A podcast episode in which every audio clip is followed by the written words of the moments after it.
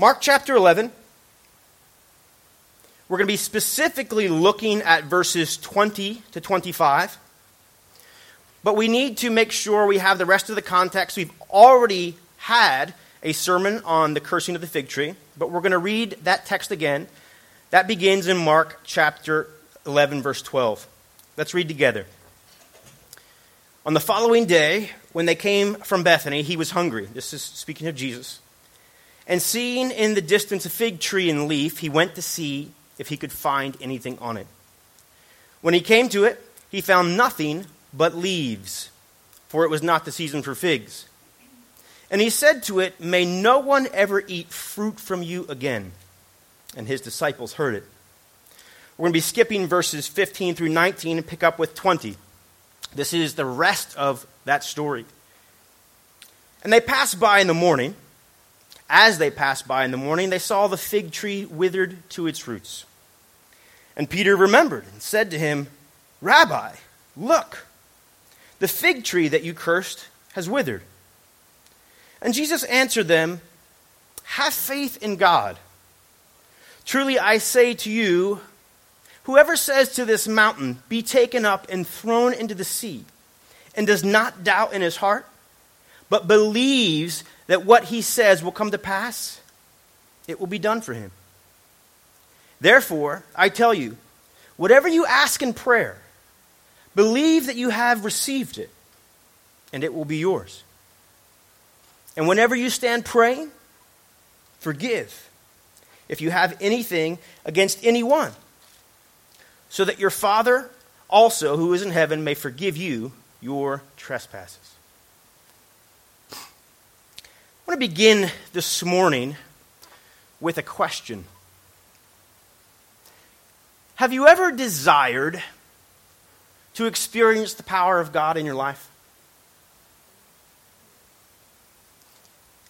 Have you prayed that God would use you?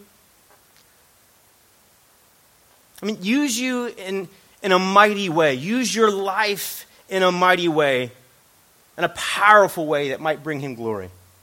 I already heard a few yeses. I've seen, I've seen some head shakes, nodding up and down. When we look at God's mighty works in the scriptures, we see that God powerfully, powerfully worked in and through his people in the Old Testament, through the Israelites. We think of people like Noah, who in faith built an ark, who had never seen rain, trusting that God was going to flood the earth. We think of Abraham, and the promises that God gives him to trust in him for descendant when he had none. He didn't even have a child. And God says, I will make your descendants as many as the stars, as much as the sand on the seashore. Think of Joshua marching around the city called Jericho with walls, with the instructions that they're simply to march for seven days on the seventh day to blow their trumpets, and that would be the path to victory. Think of David, a young shepherd boy who goes to visit his brothers who are uh, encamped against the enemy, the Philistines. And he sees David taunting God's army. And he goes into battle with a slingshot. When we read the stories of scriptures, it's so clear that God worked powerfully, powerfully, amazingly, impossibly in the lives of those we see in scripture. But what about us? What about you? What about me? What about River of Life? Does God intend to work powerfully in us in the same way that we read about in the Scriptures? We might be inclined to think that God worked powerfully in the life of Jesus. Yeah, we understand that. But let's be honest. Is there not a hint of doubt that God will work in your life in the same way? If you've been in church or if you've been at River of Life, and I, I know you probably have correct theology, you would say that with God all things are possible. But I, I'm talking not specifically about your theology, I'm talking about you on a practical level in your daily life. Do you expect God to work powerfully in and through you in everyday life? So today, as we study God's Word, we look at Mark 11 20 through 25. We're going to see that Jesus teaches his disciples in no uncertain terms that God's desire to use them to display his power. In fact, Jesus is so bold that he teaches that anyone can be used to display God's power. Are you interested in knowing how? That's the right answer. So, in part two of our study on the fig tree, Jesus teaches his disciples to expect God to powerfully work in their lives. And he's going to give us three requirements that enable the power of God in heaven to be displayed in and through his people here on earth. Now, before we launch into these three requirements, we need to do a quick check on the, this interpretation of this passage. We need to make sure that we're understanding God's word correctly. If you are familiar with the, the modern church and the current church culture, there are many ways of mishandling God's word. There's many ways of, of teaching a gospel that is all about us, and we often call it the health and wealth gospel. It's called a prosperity gospel. And there's many ways that we can go astray when we begin reading every passage of God's word about only things that God wants to give to me, only things that God wants to do in blessing me, only always wanting to see God's power, meaning that God answers whatever, whenever, if I pray in faith. And so before we begin our sermon today, I want to make sure, and I want you to check me. Is this the interpretation that we should have of this passage? In fact, I don't know if you recognize this, but your role as you come to church is to make sure that the words that are being preached from this pulpit are the very words of God and faithfully interpreted. You are not passive. And in fact, any church should not tolerate a pastor who would stand up and preach anything other than God's truth. And so, before we begin to talk about how God desires to use us in a mighty way, I want first to show you why this is the correct interpretation. Everybody understand and everybody on board? So, how do we know this is God's desire to use us to display his power? That's a great question. I want us to look at what we call a parallel passage in Matthew chapter 21.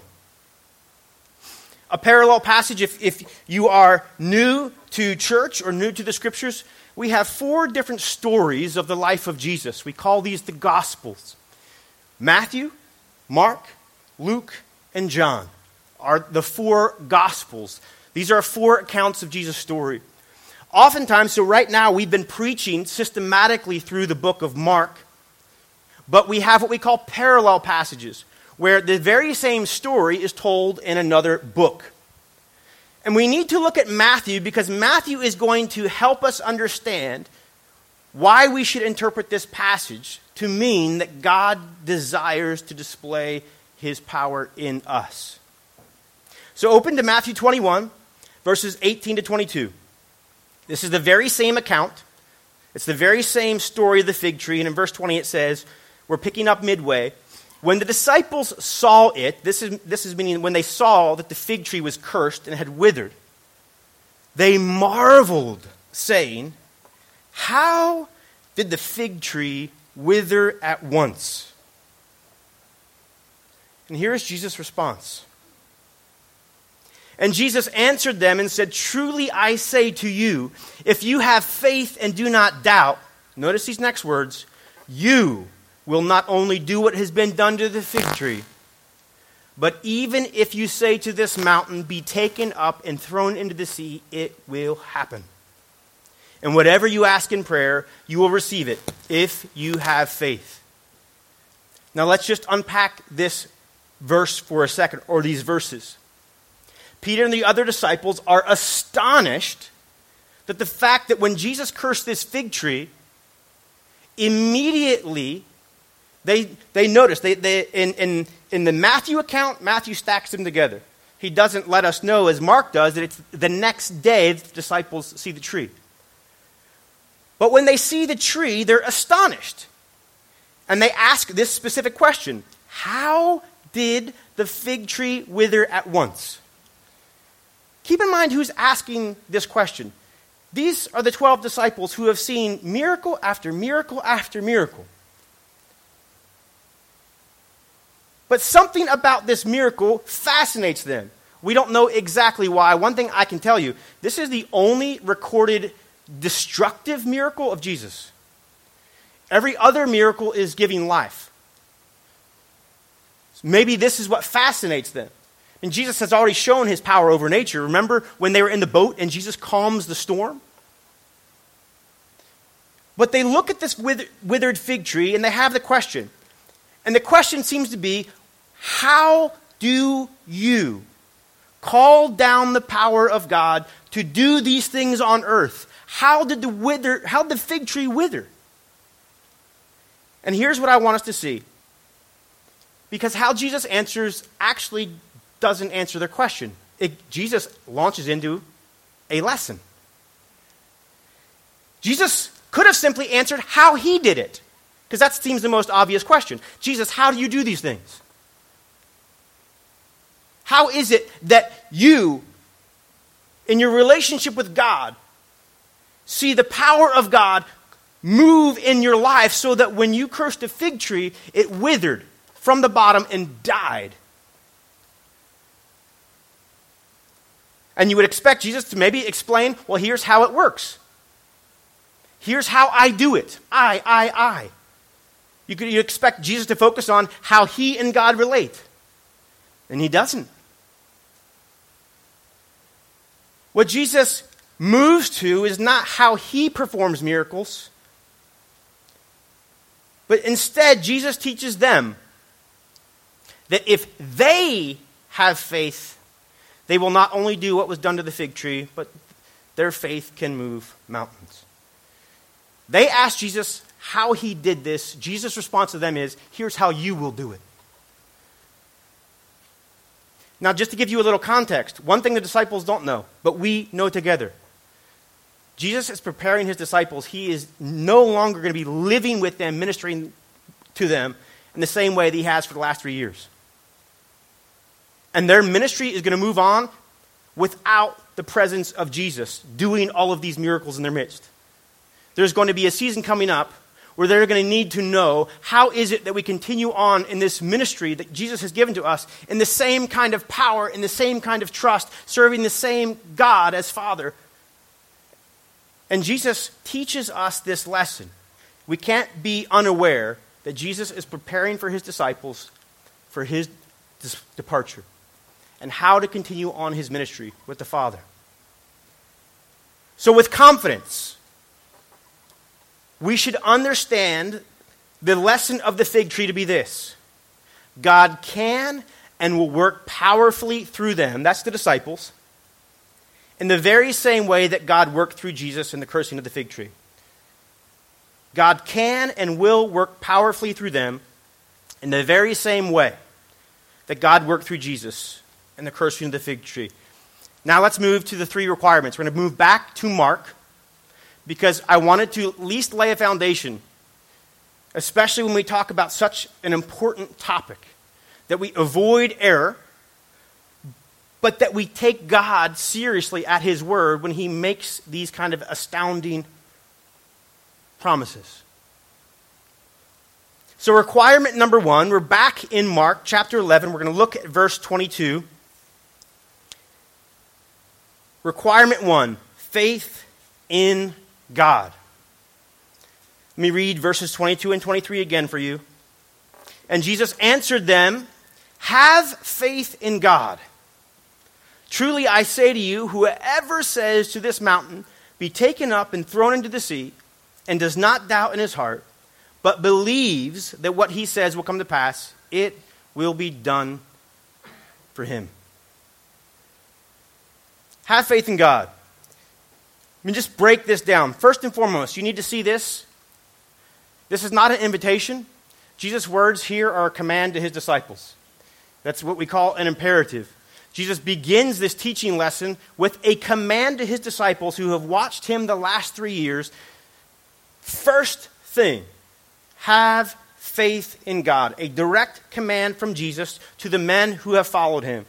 Think about this. If you were in the army and you had a commander or leader, that leader is to give commands and the troops are to enact those commands. Jesus is talking to his disciples not as a bunch of friends. Jesus is talking to them as the one who has invited them to follow him. And his first words to them are, Have faith in God.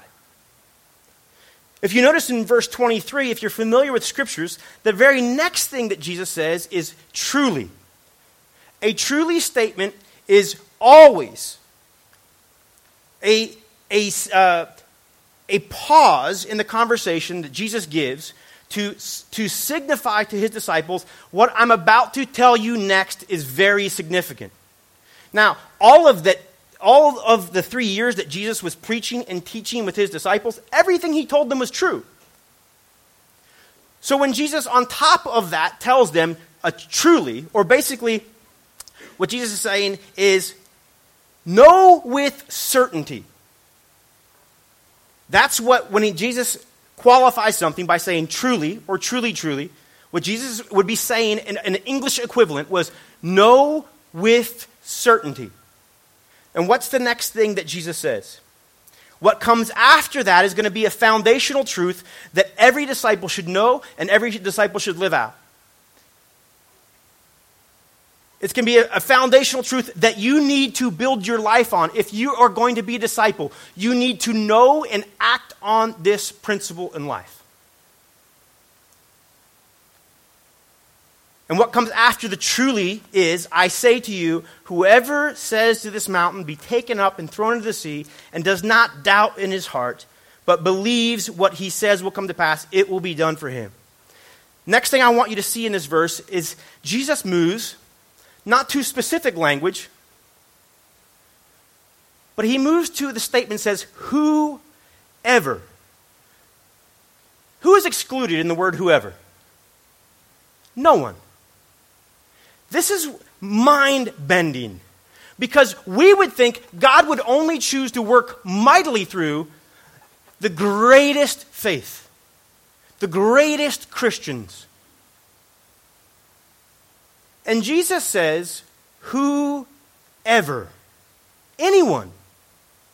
So, not just Jesus' disciples, but immediately Jesus says, Here's a tr- I'm giving you a command, have faith in God. I'm giving you a truly statement. And then he moves straight to whoever.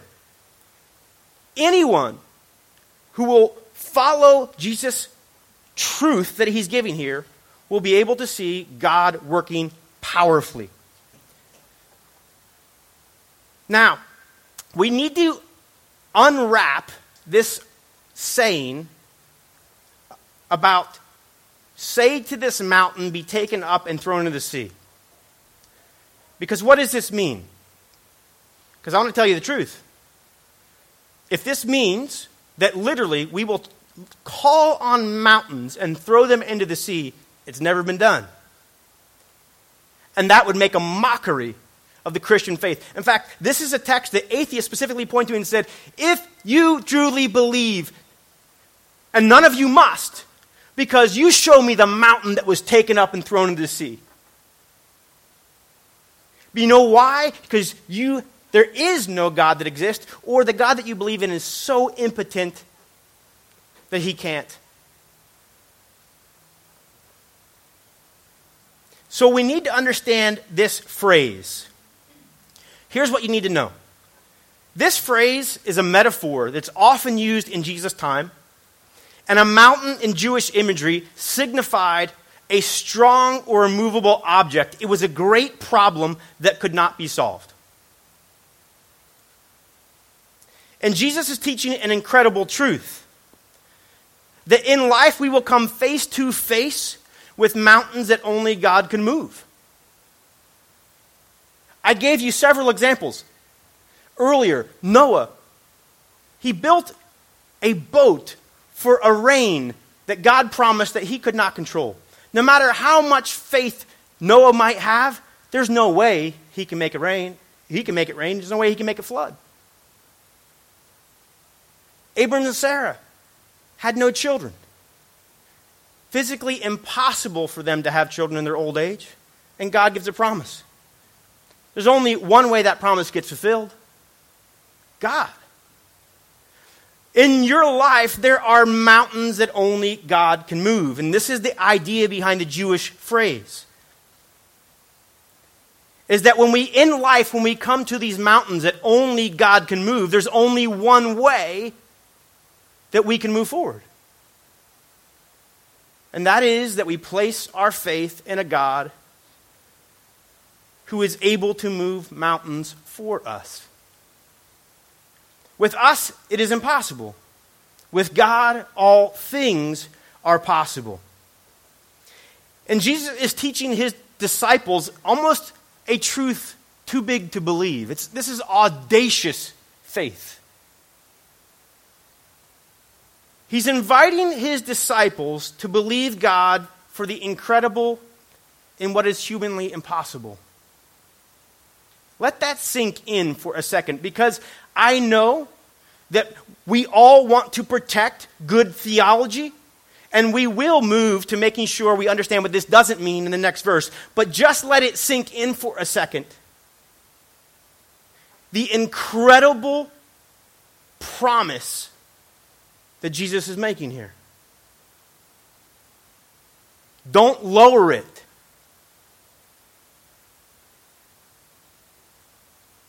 Jesus is saying is that the greatest possible difficulties can be removed when a person chooses to trust in God and allow God to work for him or her. Let me give you an example of this. I've mentioned it already several times. But I've mentioned about Noah, I've mentioned about Joshua, David killed a giant, but I want specifically to look at Abram and Sarah. In Genesis 22, Abram and Sarah are given this promise that God will make a great nation out of them. Thing you need to know about Abram and Sarah is they're in their 90s. Sarah is even older, close to 100. Their bodies, as the scriptures say, are dead. You can't reproduce.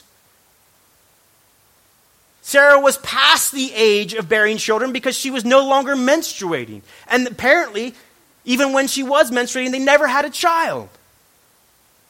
And now they're at 90. Basically, the good life is already gone. They're at the end of their life. So, how profound that God would make a promise that says, I will give you more descendants than the stars if you can count them. You tell me if that's not an incredible promise.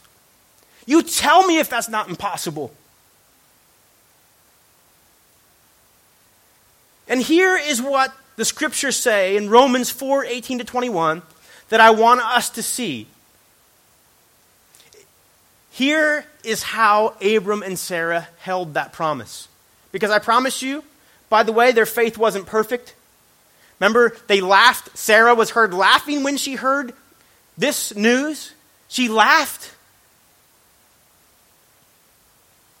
And you and I doubt it says in Romans 18, in hope he believed against hope, that he should become the father of many nations, as he had been told. So shall your offspring be. He did not weaken in faith when he considered his own body, which was as good as dead, since he was about a hundred years old. And when he considered the barrenness of Sarah's womb, no unbelief made him waver concerning the promises of God, but he grew strong in his faith and he gave glory to God. And listen to verse 21.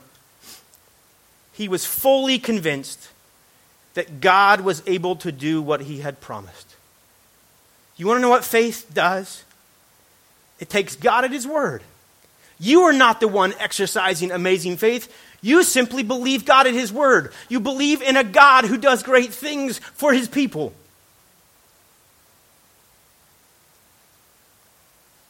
Ephesians 3:20 teaches us it says God is able to do far more abundantly than all that we ask or we could think according to his power at work within us. Whose power? God's. Who does? God. What's our part? Faith. And I already told you that faith is not reserved for only the most mature, for only the most godly. Jesus says, whoever, whoever will choose to walk in faith in God's promises can see God work through them powerfully. So here's the summary. If I were to look at this in our own day and age, Jesus talking with his disciples, guys, you see that tree? You see that withered tree over there? Here's what you need to understand God is able to do beyond your capacity to even imagine. God is able to do for you what is humanly impossible. If you trust in God, if you have faith, you will see firsthand what God can do. You will see firsthand how God can provide. And you will see firsthand how God can work for those who trust his character and promises. The first point of application for today, if the, the first requirement was to have faith, let me just invite you right where you're at. I want you to apply this to your life. Because I don't know what mountains there are to move, but you do. Be fully convinced that God will work powerfully to fulfill his promises to you. That's what faith is. If you want to know what faith is, faith is being fully convinced, fully persuaded that God will work to fulfill his promises to you. Let's look at requirement number two prayer. In verse 24, it says, Therefore I tell you, whatever you ask in prayer, believe that you have received it, and it will be yours. Now, I told you before I wanted the astounding, incredible, incredible promises that God was making or Jesus was, was teaching his disciples to sink in. But here I want to stop and I want to make two very important clarifications. Because I want you to know what this verse is saying, and I want you to know what this verse is not saying. Because there is always a danger of taking God's word and making it say what we want it to say. So let me tell you what God's word is saying immediately in verse 24, we see a connection. So Jesus commands them to have faith, and then he says, see this, this connecting word, therefore I tell you. So we see immediately that faith, when it moves to action, moves to prayer. Jesus says, Therefore I tell you, whatever you ask in prayer, believe that you have received it, and it will be yours. So we see that faith and prayer are intimately connected. Our faith in God, and specifically our faith in His promises, should lead us to boldly approach God and asking Him exactly for what He's promised in His Word. What this verse is saying is that God does intend for us to come boldly to ask Him for our needs and to ask Him to work powerfully, to ask Him to move mountains. Let me give you a verse that really makes this clear. Matthew 7, verses 7 through 11. This is a passage that you probably know quite well. But notice the, the emphasis on us coming to God to ask. Verse 7 says, Ask, and it will be given to you. Seek, and you will find. Knock, and it will be open to you. For everyone who asks receives and the one who seeks finds, and to the one who knocks it will be opened. Or which one of you, if his son asks him for bread, will give him a stone. Or if he asks you for a fish, will give him a serpent. If you then, who are evil, know how to give good gifts to your children, how much more will your Father who is in heaven give good things to those who ask of him? Folks, God gives good things to those who ask of him. Faith is putting into practice the very things that God has promised, but also the way that God says that we, uh, we see God work to give us those things, which is prayer. We don't, we don't call God's power down from heaven in our own strength. We go to God in prayer. We are not the one who wields the power. And we don't go to God because we have such amazing great faith. We go to God because He's given such great promises. And therefore, we put them into practice, trusting and believing those things. There's an old hymn, a Scottish hymn, it says this. I love these verses. Thou art coming to a king, large petitions with thee bring. Since his grace and power are such, you can never ask too much. You're going before a king. You're going before the one who is sovereign over all things. You're going before the God who doesn't have a restriction on his resources. You're going to a God who has all wisdom. You should not go with small requests to that God but to ask Him for all that He has promised to be for you in Christ. To ask God for all the wisdom that He has promised to give. To ask God for all the provision that He has promised to give. Let me give you a quick summary. All of heaven's resources are available to the Christian who prays. All of heaven's resources all that God promises to be for you in Jesus Christ is available to you through prayer. I don't know if you were a kid and you ever dreamed about having a superpower. If you want to know, do we have a superpower? None of us have a superpower, but we have something that's even better than a superpower. We have prayer to the one who has all power. When we're kids, we think of what if we could fly? What if I had all the money? Who cares? What if you had the ear of the Father in heaven who has all things and who has promised to work mightily for you. That's a superpower that every single one possesses. Nobody of us has a corner on the market. Nobody has more of God's ear. Every single one of you, because of Jesus Christ, has the opportunity to go to God in prayer, and that's what God invites you to do.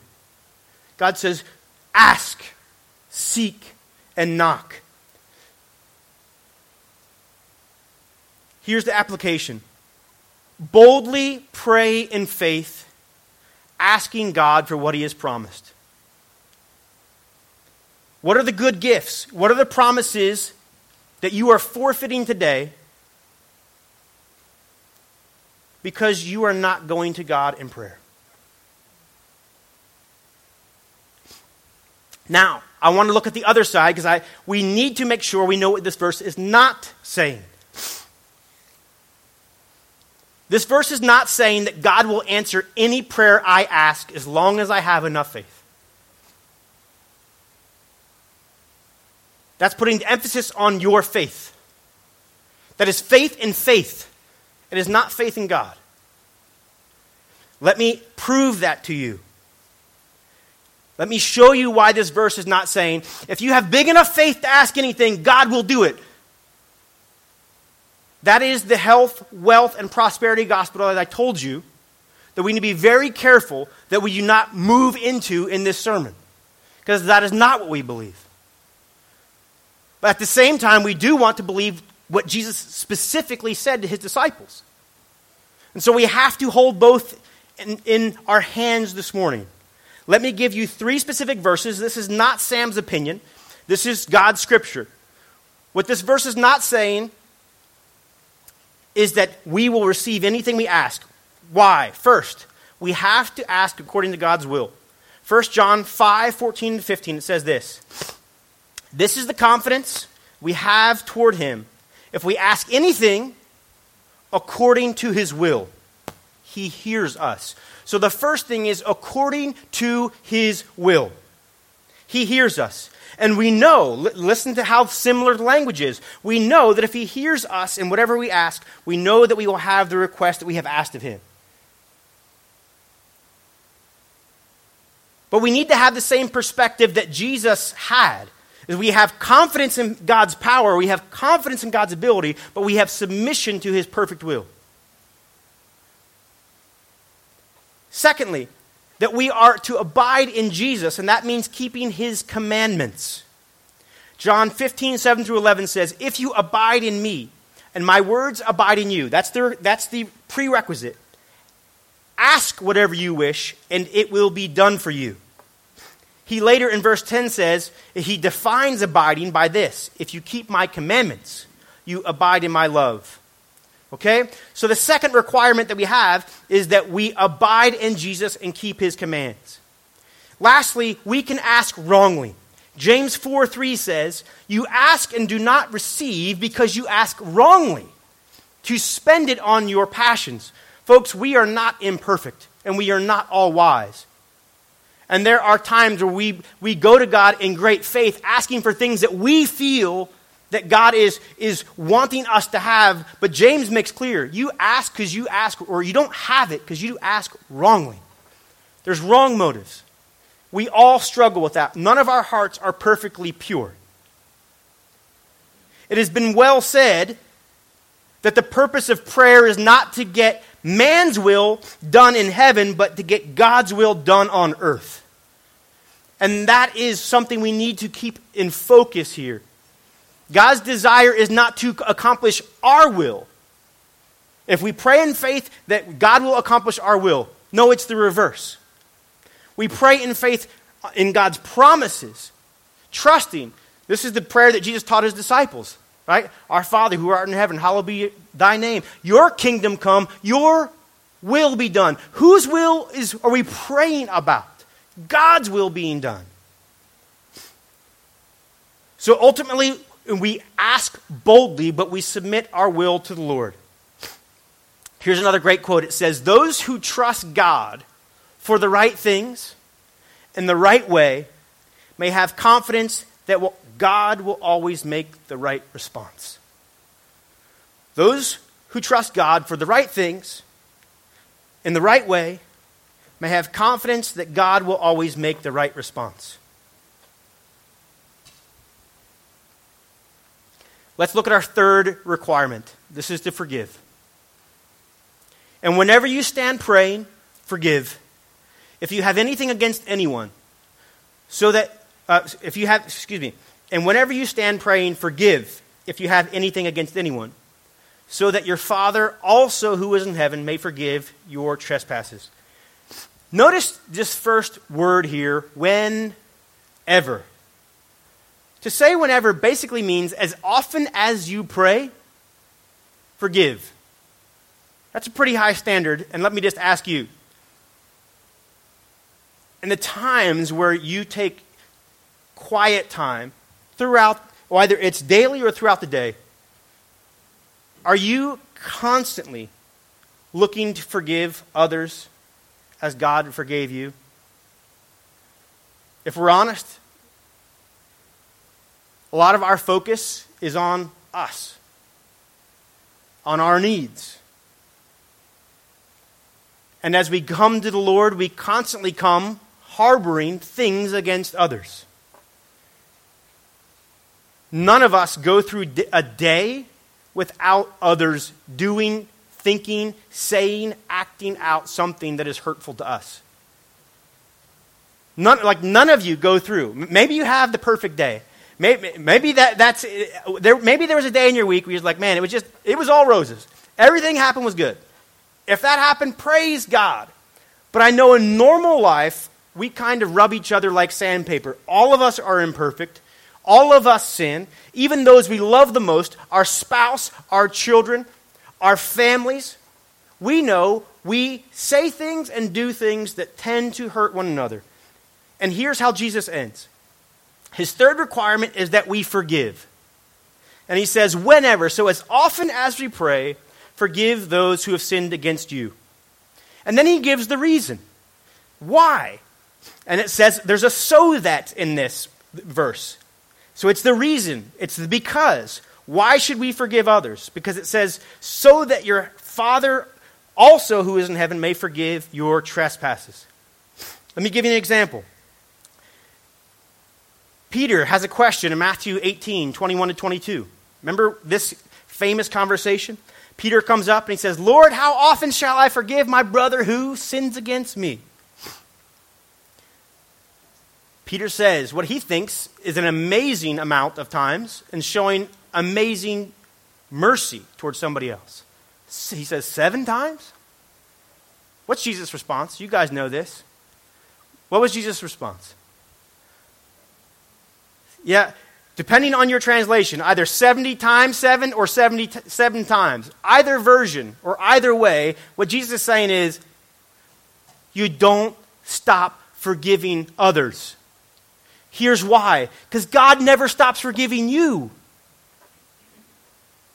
Which one of us doesn't need God's forgiveness on a daily basis? Which one of us is perfect in following God's will? Which one of us lives each and every day in, in perfect humility, without pride, and, and showing unconditional love? None of us make that test. And so daily we need to go and ask God for forgiveness. And do you know how often God forgives you? Every single time. Let me just tell you, there's sins in my life that have been much more than 77 times, and I'm so thankful that that's not the limit.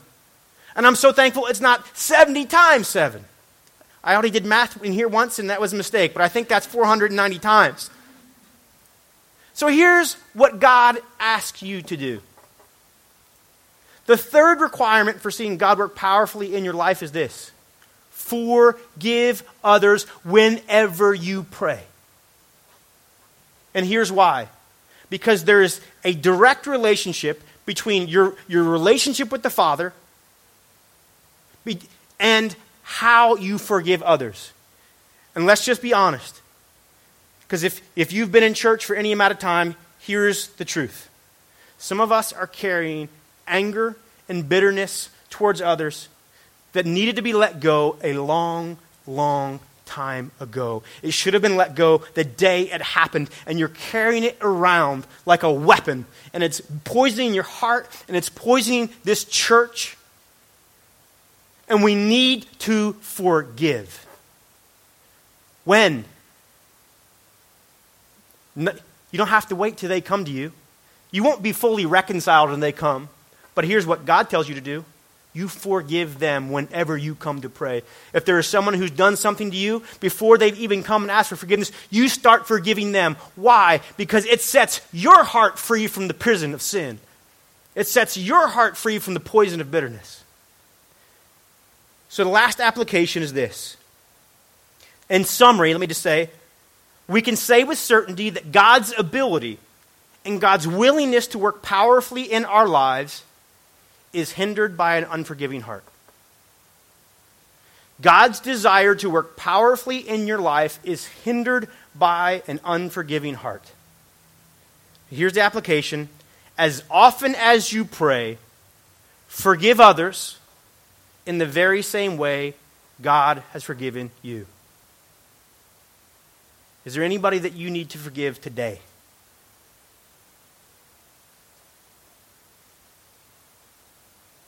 Three requirements to see God work powerfully in your life have faith, pray, forgive. Let's go to the Lord in prayer. God, your word is powerful and it speaks the truth.